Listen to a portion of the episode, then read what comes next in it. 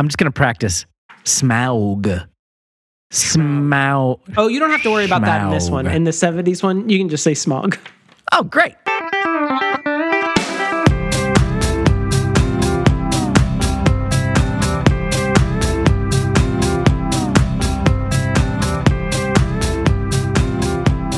Welcome to Your Inner Child's an Idiot. This is a podcast where we look back on things from childhood and see if they're any good. My name is DJ. Uh, and my name's Damon. I definitely knew we were recording and wasn't continuing to read the latest National Geographic. The latest? do they still make Nas- National Geographic? What are you talking about? Look at that. Look at this Mars. And here, sub subtitle We can't get enough of the red planet. Oh, I am living for it. yes, Mars, serve Hanny. I got to be honest. This makes me a little bit nervous because, look, we all know like I'm the superhero comic book nerd of our duo, but I also like barely remember most of it. It's like I remember it like you remember your seventh grade English teacher. Like I got the general gist, but if you were like Mrs. her f- Rotolo? describe her face in detail, you'd Well, probably she be was like, an older woman, I think of an Italian descent. She had dark black hair. Uh, she, um, she, wait, that's my second grade teacher. "Oh, isn't it?" Who was my seventh grade English teacher? all that to say, I'm the like my area of quote unquote expertise is very foggy, but you are an actual fan of Tolkien and of this whole oeuvre that we're about to dive into, and I'm afraid that um, I'm afraid for various reasons. One that I'm just gonna make. I'm not worried about making a fool of him. That's not true. I, I don't mind making a fool of myself, You will ease into that like a warm bath. but what I am worried about is that I'm not going to like it and our friendship will suffer. you know, there is a chance of that. Um, but you know, uh, I've I've ended friendships for less. I know that. I know that. From, And also, I think we're overplaying how much of an expert I am, or how It's much so- like of a. a you've read you've read the books and you and you like the movies. Yeah. Yes, I do. I'm going to save that, that story for the Fellowship of the Ring, but I, I Okay. mean, I feel like I sort of got cast as a Lord of the Rings fan, and Right. I sort of became more knowledgeable, mostly because no one else knew what to buy me for Christmas. So when the Right. Lord of the Rings movies came out, they just bought me Lord of the Rings stuff, and I was like, guys. This is too much. Right. Too much Lord of the Rings stuff. It's it's weird because like I've I, I'm actually a pretty bad fan of most things, despite like obviously loving movies and having a podcast where I talk about movies and TV all the time. Like I like comic books, but I'm not obsessed with anything. And That's so like for the best, though, don't you think? it's almost hard to be that way. You either have to like hate it or be so obsessed with it. And sometimes it's okay to just like something Just and be, be a, a- casual fan. a casual fan. Although I would I would argue that you're more than a casual fan because you've read the books multiple times and you used to, at least when we were sharing a household together, watch the the trilogy of uh, Peter Jackson movies once a year. yeah. And then how how long has it been since you've seen this cartoon? We're watching the Rankin Bass 1977. I think it's 77. Um, we probably original could have looked that up. This was, yeah, this is the Rankin Bass animated This is the uh, memory TV portion, special. Damon. No looking up anything. You're absolutely right. I, I can't. No, no knowledge can be uh, bequested at this point. The Supreme Court ruled in 1992. oddly enough, I can't define two guys talking about something they barely remember, but I know it when I hear it. that was a reference inside of a Lord of the Rings Hobbit podcast. I love a Jesse Okay. Helms reference in a Lord of the Rings uh, podcast reference. Jesse Helms deep. Well done. Thank you. So I've actually seen this movie fairly recently because I think it was one of our quarantine movies. But before that, it had been probably a good uh, five or ten years since I've seen the Rankin Bass movie. Mostly because it is a weird watch, Yeah, so that's what I was going to say. especially in this post Lord of the Rings era, where, where Lord of the Rings has sort of entered into the mainstream. People have an have an established idea of what the Lord of the Rings is, and it's mostly Peter Jackson's Lord of the Rings. Right. And now coming back to this this version of The Hobbit, it's kind of like, what is this? And it's a very specific time in animation as well. Where, where, Yeah. you know, we were working out some of the kinks still in this 50 year old medium. they hadn't figured out animation in the 70s? yeah, it's Was this uh, drawing? This drawing goes after the other drawing, but we're going to photograph it. But the, it'll go by so fast. Okay, okay. So I just moved Gandalf's stick a little bit. Okay. You're saying you're, I, I appreciate network notes. You're saying you want the mouth movement to match the words coming out of that character's mouth? No, I Now, I don't the- buy it. And I'm how have the drawing going to sound like John Huston? Wait, you've hired John Huston. Oh, he's already recorded his lines, and I should have been drawing the mouth to those lines. Okay. Okay, Now I, I don't want you to I get see. angry. but I did not do that. Uh, so We're gonna this, either have to redo all these drawings, or we're gonna have to bring John Huston back in. yeah, so I have I have seen this cartoon, but it's been since I was a child, like a true child, like uh, however, whenever I probably we probably watched it in class. The one after, true child. we probably watched it in class after we read this book, which is the only of the Middle Earth books that I've read. Was the Hobbit. It's it's truly It's- the type of movie that would be more. brought in on a, a giant TV wheeled on Yes. uh, uh, a cart. Laser disc, teacher's- perhaps. Teacher looks a little hungover, maybe. I actually watched this. I caught this on like a. f- Remember when the Disney Channel was a premium cable channel? yeah. Mm-hmm. And Kids premium Incorporated. channel channel. Oh, oh, Kids Incorporated. We're gonna have to watch that for this. We caught it on like a free weekend for the Disney Channel. and My dad saw it on the TV Guide channel, which may not have even been branded yet as the TV Guide channel in that day and age. Uh, and he was like, "I want you to watch this. I think you'll like it." And this was the first exposure I ever. Little had to uh, Middle Earth. It didn't catch with me like it did with It you. is a very, I mean, I, I, he had the book on hand, so I immediately wanted to read the book, which is a lot better than this movie. If memory serves, Your Honor. I remember this being weird because um, Gollum is like a lizard in this. He's very right? frog-like, and he's voiced by Brother Theodore, which friend of the pod uh, from uh, the Burbs. Okay. are the one who lives next door. He was also a favorite of uh, David Letterman, so that's how he got this sweet, sweet Gollum gig. Wait, it, did David Letterman produce this? No, but uh, Brother Theodore was like kind of a thing in the in the late seventies, early eighties because he would pop up on David Letterman a lot and yell at David Letterman, and David Letterman loved it to no end. This also, so it has John Huston, Anjelica's dad is in this, playing Gandalf. You got Orson Bean, uh, who you might remember from being John Malkovich, and Dr. Quinn, Medicine Woman. And there's a lot of other ah. weird people at the nadir of their careers in 1977. Otto Preminger is in this as Thranduil, the Wood Elf King. A lot of other weirdos. I think the thing that sticks with me the most, though, is the animation is just fucking insane. It has really kind of morose backgrounds. Everything's in this watercolor style for the backgrounds, but they're also like washed out and kind of like gray in their look. So there's this weird, Right, right. somber atmosphere to this, you know, rolling, rollicking lark of a fantasy book intended for children. And then uh, the animation is done in this style that, where every line is treated with the same weight. And some people might think of like the Tintin comics where they're just used simple lines. But imagine if Tintin, every wrinkle on his face was drawn in the same weight as his mm. outline. That's the Hobbit. Right. Like every crease on everyone's face, every knuckle gets the same weight as every other line. So they're just these almost frog. Everyone looks like a fucking frog. It's hard to call out Gollum when Bilbo also kind of looks like a goddamn frog. Everything is, it's hmm. just a very specific art style. But also very good. Like, there's part of me that's like, I don't Yeah. like this the way you've done this, but it's also really good animation for the most part. Yeah. And this one is it's split into three movies, as we know. Uh, this this movie is 12 hours long. this 198 page book is split into three. The last five pages are three hours just on their own. right. Yeah. All great choices Uh, made by wise people. Okay, so we're gonna watch the Rankin Bass The Hobbit from the 70s. Watch along with us. We'll be back after this.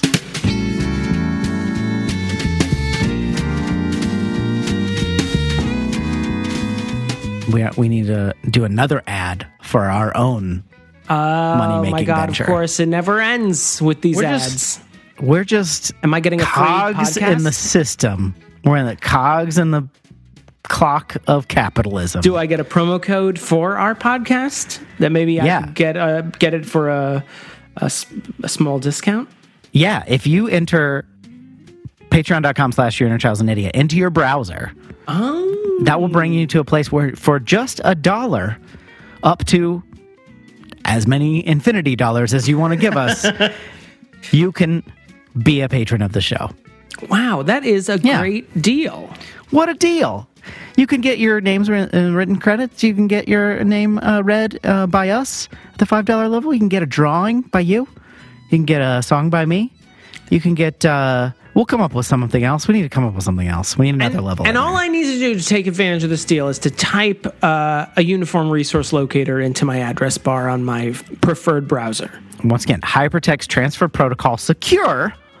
Ooh, colon nice. backslash backslash world wide web period patreon.com slash your inner child is an idiot oh sorry patreon.commercial slash Thank you. your child is an idiot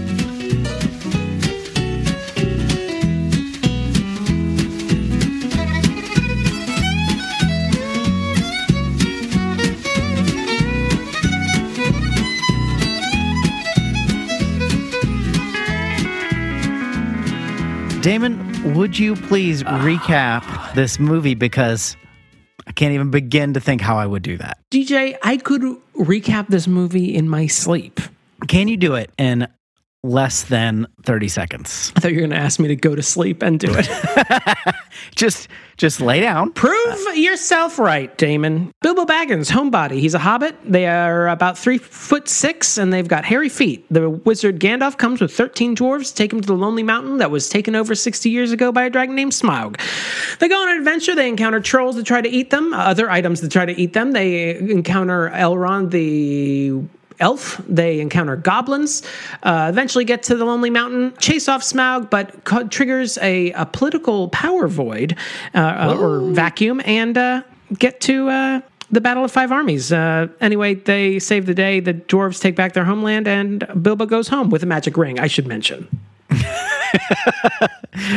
And I'm sure that won't come into play later. Yeah, that's why I forgot it. It's it's such an inconsequential thing that isn't worthy of you know three sequels. Really well done. Thank you. I've rehearsed for this my entire life. It's almost like you're obsessed with this story in general. Well, everything that happened in my life pre 2001 meant I had to recount the plot of The Hobbit to many people. now, what is that again? They do kind of recap this in in the beginning of the Lord of the Rings trilogy movies, right? Like they basically recap what happens in The Hobbit in the first like 10 minutes. Yeah, they, they recap the juicy stuff. I mean, the the ring centric uh, stuff where he finds the ring and you hear, you know, Gollum wailing.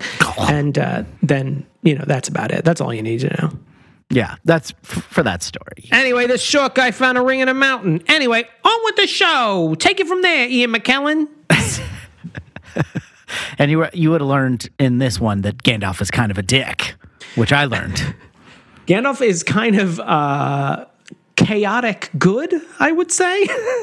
He's he like just seems like menacing for no reason. He's like Holly Golightly of a wizard. Like he's just like sometimes he's there, sometimes he's just like whenever he feels like it, he shows back up. He's like, uh, now I work in an office, so he reminds me of the manager who's just always popping into meetings, but he won't stay for the whole thing, even though it's really necessary for him to be there. So he just wants to pop in, get 30 seconds worth of stuff, and then heads out. And then you realize you were supposed to get him to sign off on this other thing. And you're like, God damn it, I'm going to have to try and chase him down. Now we have to have another meeting just for that. It's almost like that's his scheme to make himself look more important, just constantly having meetings. I tried to encourage one of my work friends to watch this, and I told her that she should get stoned and watch it, uh, which she did on Saturday night. Uh, she made a Okay. day of it. Uh, she uh, made food. She had a friend over. They made it five minutes in before they were too freaked out uh, to continue watching. So I imagine it was what that put him smack dab in the first verse of Glenn Yarbrough's song, right? Which one? well, they, they, they made it five minutes in, so the first one. Okay. Yeah, just long enough to see Bilbo get browbeaten into this adventure. Leave him alone. I honestly, I've never this. I think we've talked on the podcast that I don't mind when there's sort of a plot hole just to get the plot moving, Right. Um, and that's They do get of- right into it. Uh, That's they're kind like- of the Hobbit in a nutshell. Like, the, Yeah. I've read the lore reasons of why Bilbo had to be part of this adventure, and Yeah. I've never bought it. The idea is that Bilbo is a hobbit and Smaug has never smelled a hobbit before.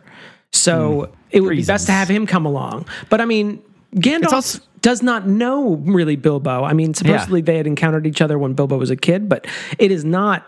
It's not like they're old friends, and he's like, "Oh, you'd be perfect for this burglar thing because I see something in you that's perfect." It He's a connector. No sense. It, it it's also not clear why Gandalf's involved to by this movie because they we we jump right into the adventure and then stall with songs. Like because at first at first I'm like oh okay we're not we're not fucking around here. Let's because they show the the Gandalf shows up immediately and then the dwarves are right there and then we're like into it. And then we have a lot of pausing after that By seven minutes into this movie, we're about halfway through the second Peter Jackson movie. yes yes pretty much Uh, yeah, uh, the the the Gandalf. You mean why is Gandalf associating with these yeah dwarves? what's Yeah. he doing Uh, I think that's part of the the thing. The, the interesting thing about the Hobbit is that it is written for children, and you can tell when you read the Hobbit and the Lord of the Rings back to the back that they are aimed completely at different audiences. And the Hobbit, you can tell, is kind of like a first pass at this kind of world where. When after you read Lord of the Rings and then go back to the Hobbit, you're kind of like, well, that doesn't that doesn't why is gandalf doing this i think the the again the lore reasons is that gandalf is aware that smaug or sauron is has reemerged and Okay. it- that is true in the appendices. He when he says in the when they're at mirkwood and he says i have d- business to deal with down south he is literally talking about he has to go drive sauron out of the southern part of mirkwood because he's causing problems. Ah. So his concern, though, is that if Smaug were or Sauron, ugh, God damn it, every villain in the Lord of the Rings has an S name, and it's inf- Sauron, Saruman, Smaug. This is going to be it. this is annoying for you, so can't, can't wait. So welcome to hell, passive viewers. Well, he's concerned that if Sauron were to rise to power and were to ally himself with someone like Smaug, Schmaug. that we'd be fucked. Right. So that is why he is dealing in the concerns of a bunch of group, uh, you know, Okay. rando dwarves. Was The Hobbit the book? Did that come out first, or was it like a retroactive prequel? No, it came out in the 30s, and the Lord of the Rings didn't come out until the 50s. Okay, so it was. there's like, a it really was like a first pass. Like Yeah.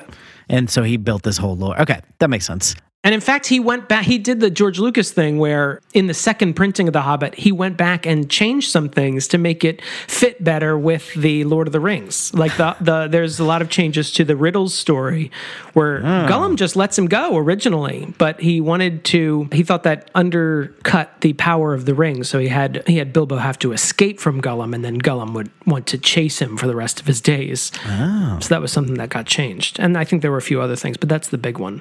We're immediately though like we leave the sh- we start to leave the Shire and we're immediately reminiscing in song. Oh yeah, we're already winsome about home.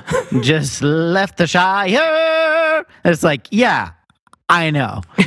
you might have known this, but I didn't realize there was so much music. There's so much music. I there is a I remember that there were It's a musical. What I think about this movie, I think of that Glenn Yarbrough song, The Greatest Adventure. But there is a lot of songs in this. And what's weird, uh, The goblins can jam. We learned Oh, the, that jo- the I was goblins really into all the goblin songs. the goblins kind of kind of slap.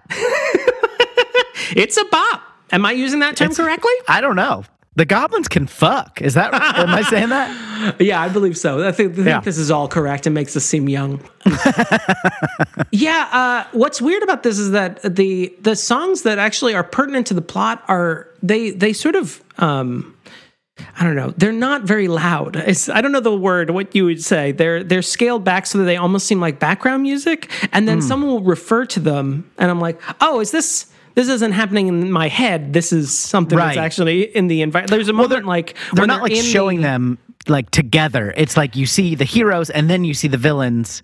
And so I don't know if that's like an animation thing, but it was like, wait, is this happening concurrently? Oh, I Or- meant like even like in singing, like you don't see people Oh. singing. right. Like right, the right. dwarves are singing at one point, and I thought it was just background music. And then Gandalf does like says something like, "Their song moves you, doesn't it?" And I'm like, what? Oh, I didn't realize this was actually is something happening. that was currently, you know, in the environment. But then Glenn Yarbrough's like scream warbling all over the soundtrack at other times, which is That's like, actually Gandalf's voice, singing voice. Yeah, but the I, I like the I like the Goblin songs. I didn't actually mind and much of the actual songs that people sang in the movie. It was mostly just that Glenn Yarbrough song, which was just like stuck out like a sore thumb. It was just like this this very American folky song where Yeah. everything else fit with the Middle Earth environment. It was like your classic, like sing-songy children's movie vibe, and that and that fit a lot more than like yeah, Cat Stevens vibe, like warbling about what the hell, the greatest adventure has yet Over and over what lies ahead. Yeah. I will say all the songs, uh, except for Glenn Yarbrough, are from the book because J.R.R. Tolkien will never pass up a, a chance to put a whole fucking like six verse Yeah. song in the middle of a chapter. It's like his demo tape. It's like he's like sliding the demo tape across the table. I'm like, John Ronald Reuel, get this the fuck out of here. And why am I just hanging out by your car and you're selling me CDs out of your trunk? You got to check out my band. I'll just talk about the casting. Uh, I, Please. I I liked John Huston, uh, Anjelica Huston Sr. Uh, as Gandalf, but Orson Bean I think was he was a little too zen as Bilbo, and so he never Yeah. really ex- his voice never expressed fear. His voice never seemed to express consternation or anything. It always seemed relayed at the same like level all the time. Even when Yeah. he was being threatened with being eaten, he was like, "Oh my word!" Yeah, And I'm like, he's gonna eat you. Um, yeah, it's like kind of charming, but it's also would- like it doesn't fit. Yeah, it, it the animation would show him being scared, but his voice never matched that. So I don't think I liked him very much in this. Yeah, I buy that. like, there's a, when he's reading the contract and he's like, uh, he's just going over the the terms of his contract and he says funeral expenses, funeral expenses, and then he faints. But the the highest his voice ever gets is funeral expenses. yeah, Like you read it wrong. you want to do that again? No, you don't. Okay, No, I got it. guess we're good. Most, I have to be honest. Mostly, what I have are questions. Um, Okay. Because the story is like it's other than the sort of lore part of it and like why did that happen, which is not really important. Really, it is a pretty straightforward. It's for for the lore that comes out of it. It's a pretty straightforward story of like they go on this adventure to like get rid of the the sort of epilogue of the f- War of the Five Armies is a little bit like oh okay, that's we're we're just gonna talk about we're like doing this because you you would think you vanquish the dragon, you move on. I do like it's it's interesting that Bilbo isn't the one, even though it's it's his like he figures out the that Smog is missing a scale and therefore has a weak weak point. Mm-hmm. But he isn't the one that brings him down. Yeah. it is interesting. It is like he is responsible for sending the thrush to tell the men in Lake Town that was like, okay, okay, this is a little unnecessarily complicated, but it's, I don't know, an interesting The talking thrush, of course. and then he gets to say, You speak the truth, old thrush. Which is probably something I'm going to try to work into daily. Oh yeah, in casual conversation. Yeah, I kind of like that. I think it would be weird if Bilbo was like the, you know, chucked a spear into Well, he chest. does a he does a fair amount of swashbuckling in this story. Like he, no, he holds his own against those rabbit spiders, those Uh, bunny spiders. which is why I think it's a little under. I think you you make a really good point that he's a little undercut by the voice acting because he, while terrified and like not built for this, quote unquote, he is the bravest. He proves himself time and again to be the bravest of the bunch, and like when shit's going down, you can count on Bilbo. These Yeah. dwarves, You certainly no. can't fucking count on Thorin Oakenshield. Yeah, what's he doing? One of the things I like, and probably the thing that I makes So me handsome like, in the movie, though. Yeah. It, one of the things I like about The Hobbit, maybe even a little bit more than Lord of the Rings, is that it's probably closer to my politics than Lord of the Rings is. And Hmm. most of that is because almost everyone in charge that they encounter in The Hobbit is a fucking moron. Yeah, yeah. Thorin Oakenshield is a coward. The Thranduil, the Elfin King in, in Mirkwood, is an asshole. Yeah. Bard the Bowman is is fine, but in the book, there's the Master of Lake Town, who's kind of like a low level greedy bastard. So there's always like this feeling like don't trust authority, like put your your faith in people who have like proven their worth, which is kind of like the main thrust of like Bilbo Baggins is no one from Nowheresville, but he was this whole place would be screwed up if it, he hadn't like stepped up and and you know Yeah. stabbed a bunch of spiders and told a thrush to go tell Bard where to stab a dragon. So I love I love that. One of the things, one of my complaints about the Peter Jackson movie is they sort of make Thorin into like an Aragorn type Right. which makes his turn into a greedy asshole at the end. Like they have to do a lot of a lot of work, which in Peter Jackson's version means a lot of slow motion panning of him looking at treasure um, to make him into an asshole. But he is consistently a failure in leadership throughout Yeah. the book and this movie and it's one of the things i love about it is that he's just this entitled prick who just keeps putting a person he has explicitly said he does not trust to do the job he's been hired to the minute like push comes to shove he's like go burgle something go you know uh, go talk to those three man-eating trolls and see Yeah. if you can steal some of their meat for seemingly no reason Yeah. That was just kind of like fucking with them. I see some trolls. Let's fuck with them. Is basically what. yeah Yeah, it's very weird. I wanted to talk some more about because you were talking about how there's a lot of singing and a lot of montages in this Yes. movie. Yes. And it seems like within like five seconds of leaving his house, where Bilbo is like moved by the song of the dwarves and like excited about adventure. Hmm. How could you like we be? cut to them like walking on a path and Bilbo's just complaining about having to go on this adventure and I was like, wow. Just so quickly his like entire character turns into just complaining and, and wishing for his, you know, seat by the fire. Well, I think this movie might have the opposite problem of Peter Jackson's movies in that it might be too short. It seems like it moves at like a uh, I'll just say, like, it feels like the characters are just like bopping along into whatever the story needs them to do. And if there was like at least a scene where something bad happened Yeah. to Bilbo, instead of just like montages of them walking and him having the exact opposite character than the scene previous, I feel like there could have been a lot more like narrative work.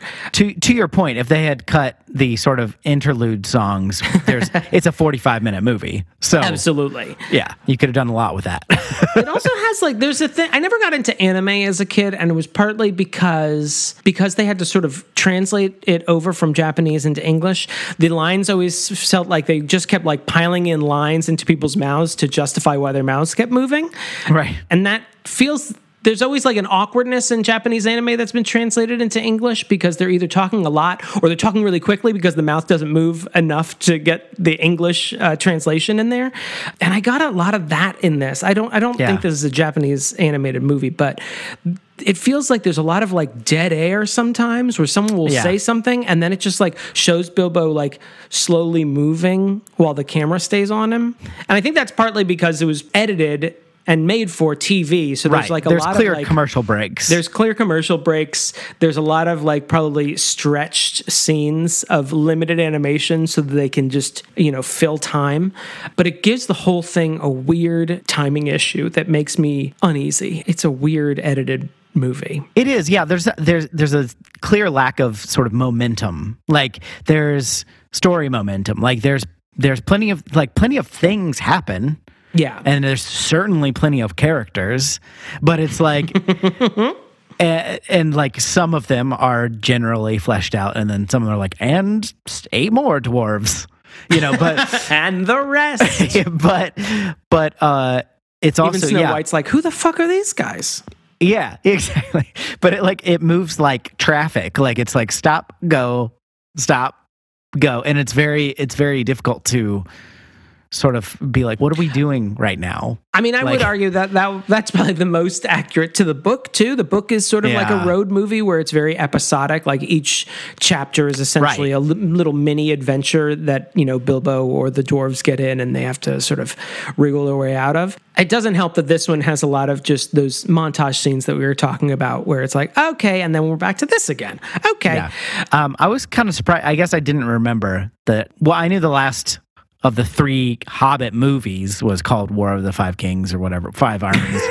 uh, but Battle I of did the Five Armies. Battle of the Five Armies. Uh, I was thinking of Game of Thrones, I think, War of the Five Kings. But it's really kind of confusing when it comes up because first of all they're like ready to throw down. And basically bilbo's like we don't have to do this. There's enough treasure here. Let's just share. It. and there's like no it's principle. All of a sudden he's what's his name? Lead He's dwarf the is- bravest guy around. yeah he's very brave. And then they're about to kill each other. And then the goblins show up and they're like all of a sudden besties like the end of a G- gi joe episode it's very weird like timing I think. I mean, I think it's it's supposed to be played for its ridiculousness. I think, Right, Again, right. like the the time frame that he's writing this is right after World War One, which was Right. very much a battle of five armies, where a bunch of people were being assholes for the, the reason of, hey, I'm the cousin to the brother of Queen Victoria, so I have to be allied with this group of people, and you're the niece to the nephew of.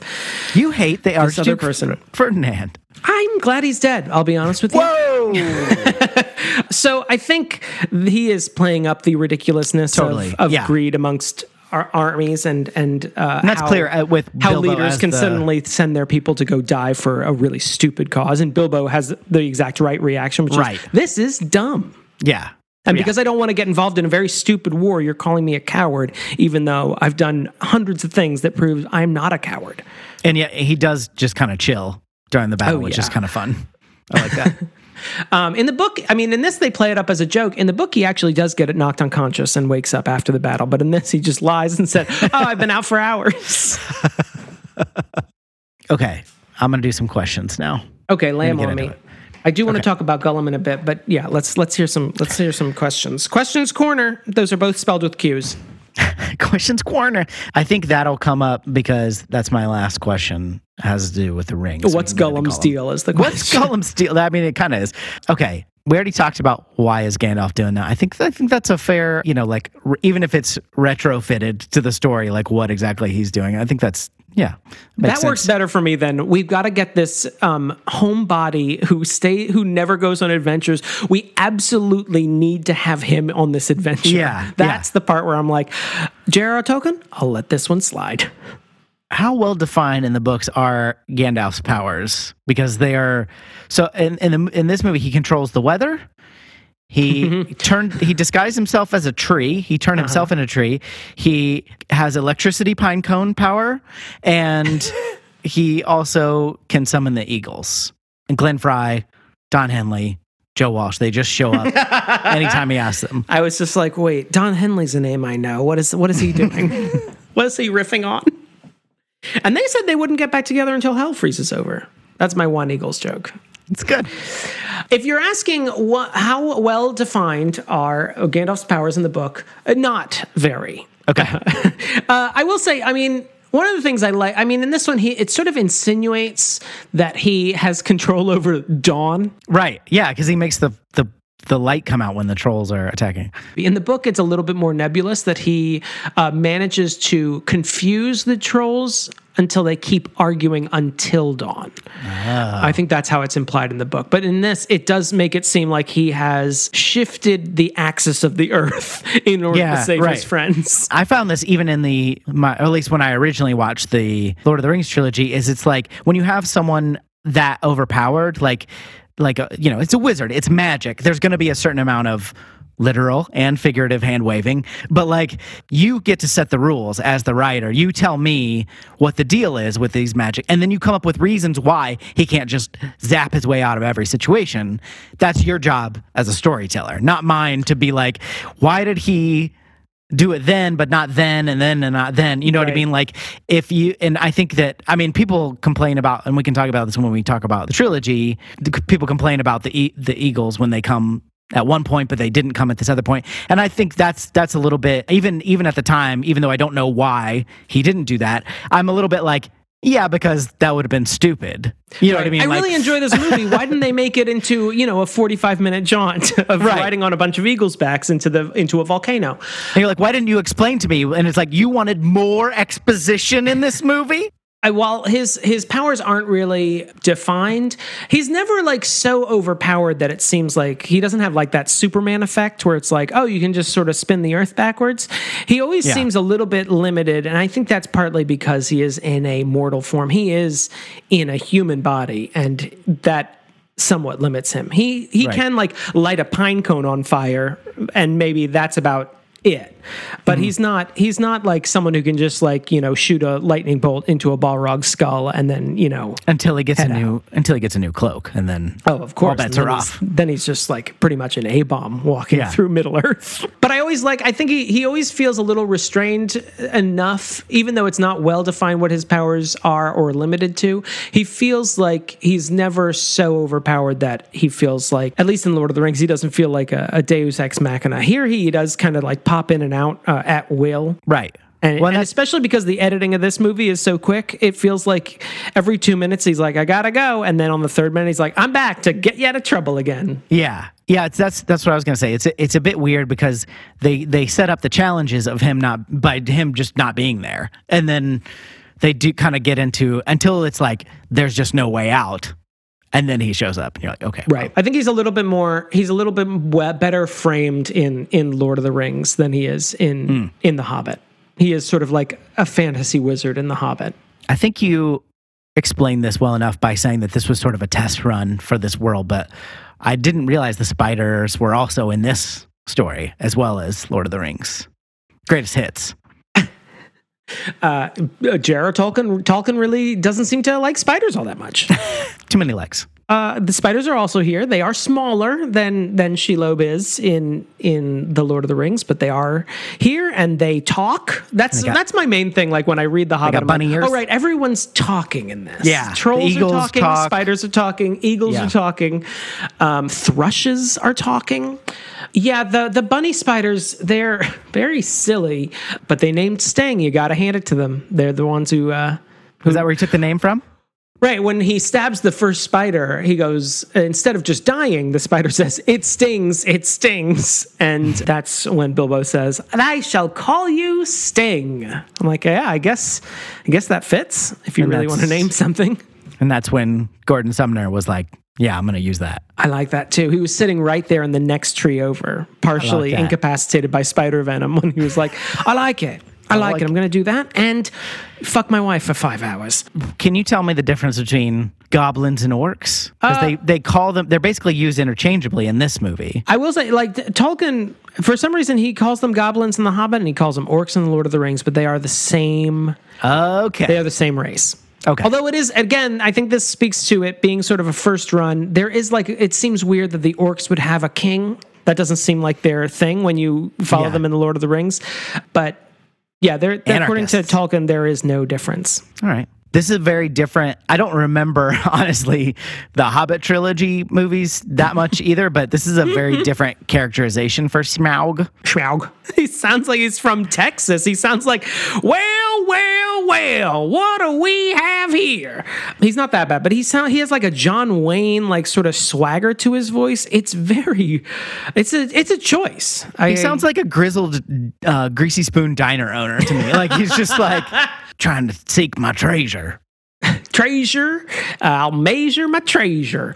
Uh, yeah, he says, "Well, thief, I can smell you. I can feel your air." And I'm like, "What?"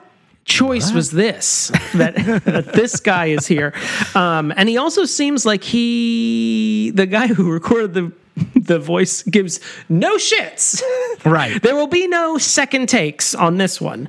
Also, the, the I think that what also disappointed me about Smaug, he they design him like sort of cat-like or maybe bat-like. Yeah, he's like a big kitty. and it's Weird. Maybe this is because I'm just a giant nerd, but I'm like. I feel like Smaug, I want him to look like a dragon. I don't want him to look like a giant cat with wings. I want him to look like what I imagine a dragon to look like. And Yeah.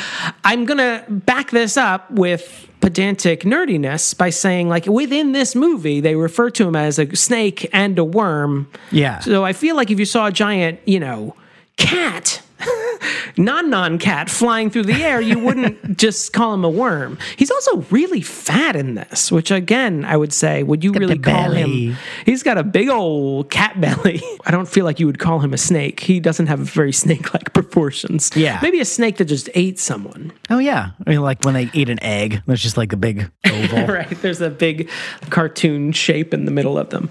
I always appreciate that they like did something unexpected, but I'm always a little disappointed that he doesn't look It like sucks. what I want him to look like. yeah.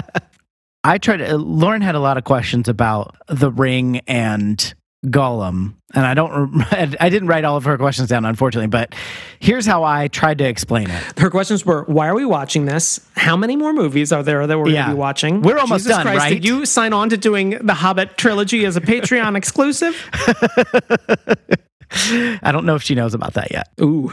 Wait until she's just falling asleep and then just mention, whisper it in her ear. hey babe. Hey, babe. We're going to be watching a nine hour trilogy based on the same book. First of all, can I use your credit card? What's the Amazon code again? so there's this powerful ring, which we'll find out about the forging of it in the movie. So it's not important yet, but it, it clearly like power, and it's power that's tied to Sauron. Yeah. Gollum, who used to be Smeagol, who was a hobbit. hmm Smeagol found this ring, and then it basically, over a long period of time, turned him crazy, turned him into this monster, and it looks very much like a frog in this. And basically, he's just been hanging out, talking to himself and the ring, going crazy. And then Bilbo stumbles in, ends up pilfering the ring and leaving and kind of driving him crazy. Yeah. So what's the question? The question is that right? it. Is that right? Okay. Yeah. Okay. So as of this, as for this movie, it doesn't really talk about Sauron. It doesn't talk about that the ring drove him crazy or anything. Uh, the only thing we know is that this ring is magical because it makes Bilbo invisible when he puts it on. Yeah. That's that's it. That's like the extent of its powers as far as this movie's concerned, right? Yeah, in the book too. I mean, it doesn't really uh, dive into the sort of darker elements of the ring. That's kind of like the big twist in the Lord of the Rings. When you start reading that, you're like, oh shit. Guess things are all ring. fucked up. Yeah. yeah, the, the as far as Bilbo knows, it is a magic ring that makes him invisible. Well, and it's clear that there, I mean, like even without knowing that there were a shitload of pages to come in other books, like they make a point of zooming in on the ring that's on a like display case on Bilbo's shelf. Like clearly this means something, even though we're like, why is this? It's just maybe it's just a token of his adventure, you know. But well, I mean, uh, the movie being made in '77, they they know how They know it's popular Lord of the Rings. So even the viewers would have known there's a big, you know, yeah, book trilogy that came It's out. clear that it's like leading to something else, but it was just kind of confusing because they don't touch on like why Gollum. What's Gollum's fucking deal? He's just this crazy lizard living in the ca- living in a cave. I mean, that's essentially what happens in the book as well. They don't really like describe him as looking like a hobbit. They don't really describe him as looking like a goblin either. Like they sort of are clear that he's not a goblin. He's not, he's this sort of creature with these big, you know, cat eyes essentially that can see in the dark. And he's a little bit kooky bananas in that he sort of talks to himself and mutters to himself and uh, says my precious a lot and pluralizes almost every other word. He and Yoda could have like a, Yeah, a weird. uh, specific dialect off. Gollum in this, I really could not. Tyler is sort of Lord of the Rings agnostic. He's Right. he doesn't hate them. but He's not like really that big into them, but he loves Gollum yeah, so much. Like everything Gollum does is always hysterical. I don't think that Tolkien Tolkien's strength isn't necessarily in characters, but when he does get a good character right, it's he like knocks it out of the park. Like Gollum is such a deranged, weird character. Yeah. And uh, Theodore uh, Theodore Gottlieb plays Gollum in this movie, and he plays him. He makes Andy Serkis look like Downton Abbey. Like he makes him so uncomfortably crazy in this that it's like Bilbo, you got to get the fuck out of here. The fact Yeah. that Orson Bean is being so zen around him, like, no, this man is crazy, and you need to like violently insane, and you need to be out of this cave as soon as possible. as I said in the intro, like Theodore played one of the Klopeks in The Burbs, and also Right. is like chaotic evil in that as well. And here he's just constantly screeching and just you can barely understand him at times. He's just muttering just constantly. I couldn't get enough of this, uh, of this version of Gollum. He's just so bonkers and so uh, discomforting that I, I just wanted to watch him forever. It was great. I think I didn't.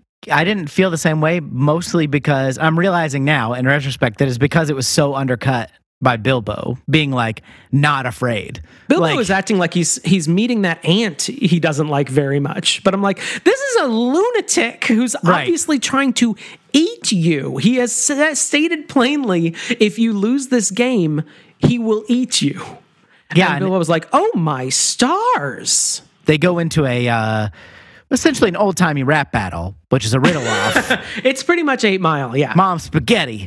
I'm just surprised that this these uh, they all have this many riddles in their pocket. Like if you were if I were like right now, Damon, I'm going to kill you unless you come up with a riddle. Would you be able to? Because I couldn't come up with a single Well, riddle. DJ, I know we're in quarantine and we haven't hung out face to face very often, but you know I keep Laffy Taffy wrappers in my pocket just in case I'm ever trapped in a cage with a violent sociopath. That way I can always have a riddle on hand. That's I shouldn't have chosen Bazooka Joe. Now I have I just have bad. You have to describe strips. scenes and then puns on- on top of that. I think this is a particularly, this is probably something that's been lost a little bit to time. I think this is a particularly British thing and also uh, old timey thing on It's like the of that. trolls that like the troll is like a question, answer my question three, and like Well, no, I think it's it's more of a just like if you were sitting around the fire and there was you know Green Hornet had just gone off the air on the radio, you might hmm. you know you might like uh, yeah, I think in America you would have like maybe a handful of like dumb jokes or like body jokes you might tell, Right. or you might like have a game of riddles. I think it's one of those weird things that's a little bit lost like- to time. a duel. If you're in Right. if you're an American, you'd shoot each other to pass Right. the time. right.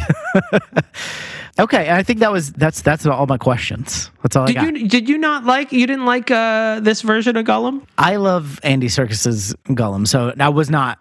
I like. I was not as charmed by this one, although when I he liked it. says when when Bilbo says, "What have I got in my pockets?" or "What have I got in my pocket?" I see even I pluralized it for no reason. what have I got in my pocket? And Gollum's just like. He's basically like, how should I know what you have in your filthy, nasty pockets is? Uh, the fact that he just immediately like goes below the belt and just starts attacking the integrity of his pockets, I just think is uh, really funny to me. this movie I think keeps in the spirit of the mo- in the of the book of like eliding all the nonsense names. Like they don't name Thorin's father, they don't name the Elf King. They're just Right. like all you need to know is that who cares? yeah, you don't need to keep up with this. You really to help that you got a guy named Thorin and he keeps referencing two guys named Thrain and Thror. There was a weird moment in Gollum's duel or the the riddle duel where rather than like having them The rap battle, please. The rap battle where rather than having them rap at each other they just like cut to like panning shot of the background paintings and had hmm. like a background another fucking song played where people were singing riddles rather than hearing Gollum and Bilbo tell the riddles to each other I imagined it was a way to save on animation because you can just paint the background once and then just have the camera pan over it. But it was very odd choice for what is supposed to be a very tense scene. I just wanted to complain about that. The elves are grotesque walking terrors. Did you see? Did you catch that? That all the elves are just um, from my nightmares. I got confused between the like they run into Elrond. Yeah, And who then has a the- fucking constellation floating around his head for some reason. Yeah, I said he he watched Midsummer, so he was just he thought that was cool. And then there's the Wood Elves, right? Is that what you're talking about? Because they're like more monster. Yeah, they meet Elrond in Rivendell, but then when they are in Mir- Mirkwood, they run afoul of the Wood Elves. And the Wood Elves are like gross. They are also, They're goblin. when in doubt, the production design was like based on a frog. What should Bilbo look like? Frog. Frog. What should Gollum look like? Frog. Frog. What about the elves? Ah, I'm thinking frog. If Look, I'm a frog guy. What can I say? If you're gonna ask me these questions, Greg, I'm always gonna respond frog. Do something yourself for once. Frogs. I mean, frogs are great. I'm not anti-frog. I feel like my my record speaks for itself. I'm very pro frog.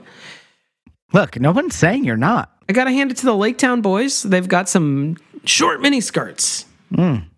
Lake Town boys. They've been living on top of a lake. That's why they wrote it's that song about implied on the name of their town. it's built on top of a fucking lake. Seems like this there's- song's not going anywhere. Seems like there's plenty of good land right around the lake. I'm not sure why they did that. Now we're gonna be doing a lot of sticks and docks. Thank you very much. Uh, but we'll be doing this. You want to go to the verdict? Uh, yeah. Come on, let's. The greatest adventure. adventure is what lies ahead. And that was Jennifer Tilly covering Glenn Yarborough's The Greatest Adventure.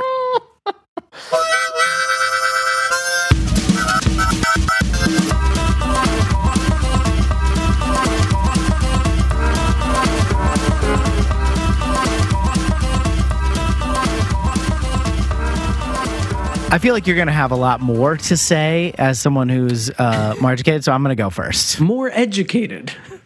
Read nerdy books. Yeah, I just feel like you you have more insight based on your background as a nerd. While I was doing sports and making out with girls and stuffs. I will say this is, and it this is like, especially when you at talk about the the background that you bring in from the books, like it does make me appreciate it more. But I found this very annoying. You're in a child's an idiot. it was it's weird it's not that all the drawings are bad but the animation is very weird the voice acting Oh, has some talk about how weird the animation is. it's is. very Yeah. weird and you you mentioned this in the in the intro like all the lines that they draw have like the same weight so it's very it's very heavy kind of animation but it's like you, You know see, everyone has the same gnarled hands. Yeah, see, yeah. Everyone's very a knuckle heavy hand. These animators prefer. Yeah. Well, and it's like it's they're interesting drawings, but it is very like off-putting to watch, especially over the course of an entire movie. and Especially then for a fucking kids movie. yeah, it's a little scary. It's a little creepy. And then yeah, some of the voice acting is good, but most of it I, f- I found n- not good, and and not like in an individ- individual sense, but it didn't like help. And the songs were Glenn Yarbrough. What is it? Yarborough. Glenn yeah, Yarbrough. Yarborough. That was annoying as shit. I hated it. It it was funny, but not in the way that I wanted. Um, I like. I agree that I liked. I liked some of the the in-game songs, like the Goblin song. The Again. in-game, the in-game cutscenes I really enjoyed, Yeah. but the gameplay really sucked. It was like I'm just imagining you sitting there with your Switch controller, just waiting. When does it? When does it fucking stop? Oh, it's the whole thing's a cutscene. I did not enjoy myself watching this. I have to be honest. I I, did know, not enjoy myself watching this. even though I did watch this as a kid, I didn't. I don't carry a lot of nostalgia for this either. So I think that if I did, I might feel differently. But like as someone who like came in generally to the whole Lord of the Rings thing much later, I'm just like, this is stupid. what did you think? Uh, I will agree that your inner child is an idiot. I think in terms of animation and as a interpretation of Lord of the Rings, that's different than than the one sort of become the pop culture mainstay at this point. Uh, it's interesting to watch. Yeah. But it is weird in a lot of like the voice acting is not a great choice. The music is often not a great choice. The animation is good. So I mean, if you're uh, an animation nerd like I am, I mean, it's fun to kind of watch this very particular style of gnarled hands animation. yeah, as as a story, it just feels like oddly choppy. Sometimes too clipping through it, like Cliff's notes. Yeah. Other times it seems to be undercutting its own like dramatic tension, like in the scenes with Gollum, where Orson Bean just seems like he's hanging, out Hanging with out. a guy at a bar that he doesn't seem to particularly care for. I'm like, you're stuck in a cave with a murderer. Yeah, this uh, uh, then the Smaug design and the Smaug acting, everything just seems like really kind of not my thing. So will yeah, say- you're in a child's an idiot. Case closed. we are gonna for our, for our patrons we are gonna eventually watch the newer hobbit trilogy and having seen that somewhat recently because that only came out what like five five years ago at this point I think it's 10 years now. is it really jesus We Christ. are going to die one day, and it came out 10 years ago. that, that it can't be right i refuse to accept it. I think tw 2012. I think Yeah. the first one came out. regardless i've seen it much more recently and I and so i I- there's a little bit of fogginess, but I do think this is better than that. Just in the fact that they took a short, a brief story and made a brief movie about it. and didn't try to like stuff it with with weird stuff. I may I may not uh, agree on that point, but uh, We'll yeah. we'll find out. What do you think, everybody? Why don't you email us here innerchildisanidiot at gmail.com. You can text us or call us at 615-576-0525. Oh yeah, should we play the message from Jonathan? oh yeah. Let's Um, hear what uh, Jonathan has to say. A patron, patron, and DePaul alum John Day. Yeah, we've got a message from John. I think, Gonna John, also, I need your notes from Thursday, March 13th, 2003, from our medieval, our medieval magic, our medieval medicine class. That, that I'll, I'll need that. If you could just fax those to me, that'd be great. Hey, this is uh, John Day, um, who uh, some of you may remember. Uh, I just had to listen to the Bill and Ted episode, and I had to call in because of I watched that a lot growing up, uh, and my freshman year of college, actually, we were in my my like intro, uh, I think philosophy class or something, and like one of the first things we were talking about, uh, I, I mentioned like, oh yeah, I like how uh, Socrates said this, and everyone's like, ah, good Bill and Ted joke, and I was like, yes, that was a joke because uh, I totally knew how to pronounce it before that. Uh, anyway, that was it. Uh, thanks. Have a good day. Bye. Yeah, that's great. Uh, that's a, a, classic. Have read it many times, but have never said it out loud. that happened to me with the word uh, chassis uh, a while ago when I confidently said chassis, even though I've used the word chassis and I've read the word chassis. I had never put those two things together. Uh, I also had a similar instance. My apologies to the good people of uh, Tucson, Arizona, for oh, uh, sure. once referring to it as Tucson, Arizona. I just assumed Tucson was spelled T O O S A N, and that this was a different town, some small, you know, ghost town of Tucson, Arizona. My apologies. Uh, thanks for calling in, though, John. We appreciate it. Once again, if you want to leave us a message, 615 576 0525. If you want to become a patron of the show, patreon.com slash your inner child's an idiot. We'd like to thank our patrons, including Jonathan Day, Just Cuz, The Zesty, Jacob Grimm, Particle Man, Demon's Australian Accent, Heather Tuggle, Dramatically Placed Hot Dog, Karen Curd, Larissa Maestro, Lindsay Now, T. Smith, Jeremy Powlin, Kevin from Cleveland, Captain Jean Luc Picard, Brandon Hardy, who is, in fact, the supreme ruler of this podcast, His Honor the Mayor, and Dan McIntyre. Thank you all very much for supporting the show. We really appreciate it. If you want to support like them, patreon.com slash your inner child's an idiot. And I'm going to go ahead and uh, just. Uh, just get. Oh, no. That sounds like a man straining for a guitar. Okay. Yeah. The greatest adventure is when we're done doing the show. it really is. Yeah. You know, it's comparable to leaving your home uh, and and going out and negotiating with trolls. You know what's funny is having not left the house at all, pretty much for a year or so. it would be a very great adventure just to leave my neighborhood. you really identify with Bilbo Baggins as he heard uh, these descriptions of a dragon attacking a mountain. You're like, it does move through me as well, Bilbo.